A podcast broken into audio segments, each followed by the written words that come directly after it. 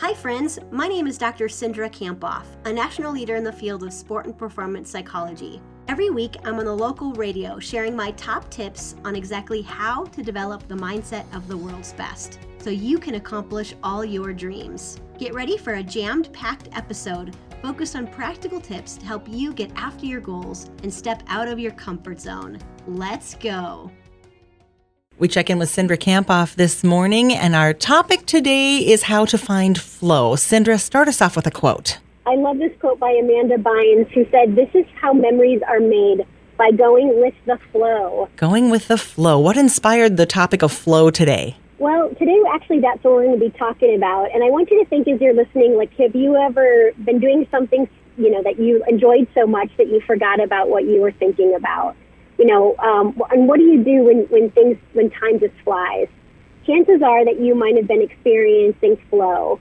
Um, this is a term coined by a psychologist named Mihaly Csikszentmihalyi, and he found that it's actually the secret of optimal performance when people reach the flow state, which is kind of the ultimate uh, optimal experience where you're really so absorbed in what you're doing, it feels effort- effortless. Yeah, I love that. You can always tell when you're there too. What does research say about flow?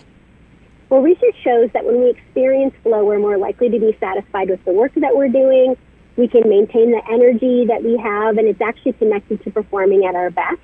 And so today we're going to talk about three ways that we can experience flow more often and what we can do to experience it more often. So, Cindra, what is one thing that we can do to experience flow? First, we want to choose an activity that, that is challenging but not too challenging. So, there's some research to show that, like, the activity should just be like 4% beyond our skill level in order for us to keep our attention um, and for us to experience flow. So, kind of what I mean by this is we want to challenge ourselves a little, uh, but we want to choose something that, you know, um, is not so outside our comfort zone that doesn't lead to flow. And so, what's the second thing that we can do to experience flow more often? When we're doing the activity that we really enjoy, we want to set like a clear goal, um, but we want to focus on what I'm going to call the process and this means just the small things that we can do um, to be at our best. And so think of something that uh, you really want, right? And then uh, set a clear goal or objective. And we want to just focus on the small steps to get there. So we know that Olympic and elite athletes know this really well that, you know, when they focus on winning or scoring or getting first place, their performance declines. So instead, we just want to focus on the small things that we need to do to stay in the present and flow, flow is more likely to happen. So, what about the third thing that we can do to experience flow?